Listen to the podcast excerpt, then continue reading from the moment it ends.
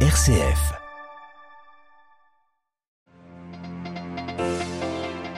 Vive réaction du Haut Commissariat des droits de l'homme de l'ONU contre la décision d'Israël d'inscrire six ONG palestiniennes sur la liste des organisations terroristes. Une décision arbitraire, une attaque contre ceux qui défendent les droits de l'homme, estime Michel Bachelet.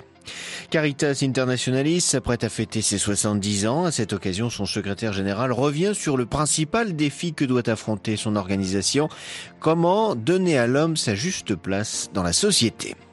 Boko Haram ne cesse de s'affaiblir au Nigeria, miné par la dissension interne. Le groupe islamiste voit partir ses combattants. Certains rejoignent d'autres formations djihadistes. D'autres réintègrent la société. C'est ce que nous verrons dans notre dossier à suivre à la fin de ce journal. Radio Vatican, le journal, Xavier Sartre. Bonjour. Une décision arbitraire à une attaque contre les défenseurs des droits de l'homme. C'est la réaction aujourd'hui de la haute commissaire de l'ONU aux droits de l'homme, Michel Bachelet, au sujet de la décision israélienne de placer six ONG palestiniennes sur la liste des organisations terroristes.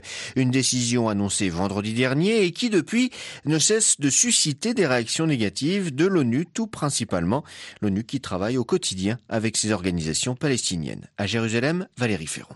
Si la décision du gouvernement israélien n'est que la dernière en date des campagnes de diffamation et d'intimidation ciblant régulièrement les organisations des droits de l'homme locales ou internationales travaillant en territoire palestinien occupé, elle est jugée comme particulièrement dangereuse par les six associations visées qui travaillent sur le terrain pour les droits des enfants, des femmes, des prisonniers et des agriculteurs palestiniens ou encore comme Al-Haq directement au niveau juridique avec les Nations Unies et autres instances internationales. Elles estiment également que cette nouvelle offensive israélienne n'est pas une coïncidence, chacune d'entre elles travaillant dans des secteurs défiant directement les rouages de la colonisation et de l'occupation israélienne. Les six associations estiment parallèlement que cette escalade montre l'inquiétude de la puissance occupante israélienne face au succès remporté auprès des instances internationales depuis une décennie, ainsi que ceux remportés par le mouvement de boycott BDS alors qu'Israël est de plus en plus ouvertement cité comme un État raciste pratiquant un régime d'apartheid. Jérusalem, Valérie Ferron, Radio Vatican. L'Arabie saoudite et ses alliés intensifient leur bombardement des positions routiers autour de la ville de Marib au Yémen. La coalition arabe affirme avoir tué 85 rebelles ces 24 dernières heures. Cela fait deux semaines que les combats se sont accrus pour défendre cette ville qui constitue le dernier bastion du gouvernement dans le nord du pays.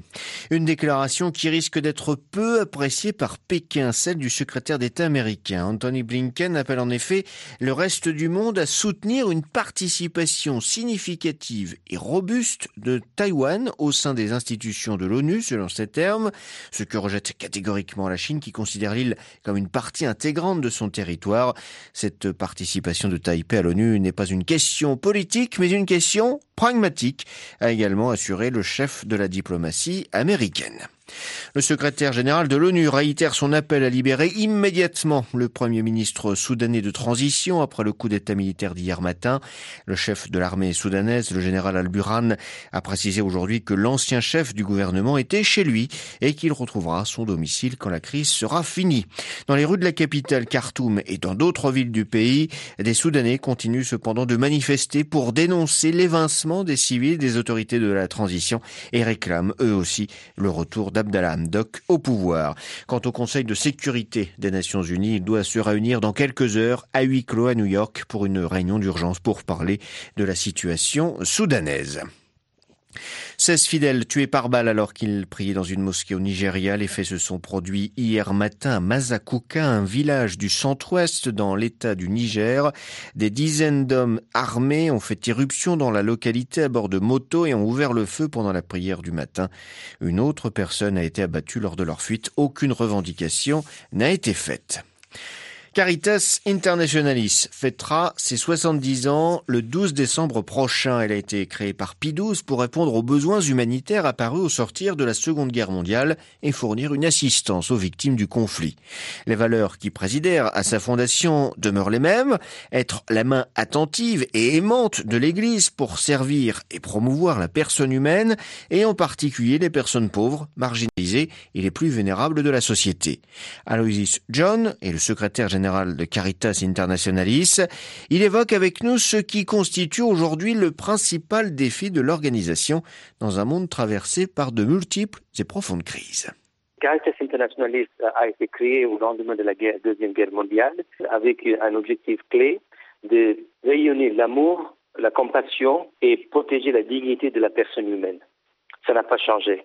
Le plus grand défi aujourd'hui, c'est le sens de l'homme comment donner l'homme sa place principale dans notre société, comment mettre l'homme au centre de toutes nos préoccupations. Donc, autrement dit, comme dit euh, le, le comment être dans la posture de bon samaritain, quand il a vu la souffrance, il a été touché par la souffrance. Donc pour nous, le grand défi, c'est aujourd'hui comment être touché par les pauvres, leur souffrance, pour nous convertir, pour construire une société plus solidaire, plus juste et capable de faire le chemin ensemble en plus particulièrement à ce moment où on parle de notre démarche de synodalité, la question pour nous, c'est comment faire chemin avec les pauvres. Aloysius John, le secrétaire général de Caritas Internationalis, des propos recueillis par Manuela Fiji. Vous pouvez retrouver l'intégralité de l'entretien que Aloysius John a accordé aux médias du Vatican sur notre site internet www.vaticannews.va. Naufrage au large de l'île grecque de Chios en mer Égée près des côtes turques. Quatre enfants migrants sont morts noyés. Une autre personne est portée disparue. 22 autres ont pu être sauvés et pris en charge par les gardes-côtes grecs. Selon le le gouvernement grec, les passeurs ont fait preuve d'un mépris criminel pour la vie humaine, les conditions de navigation étant mauvaises et le bateau surchargé.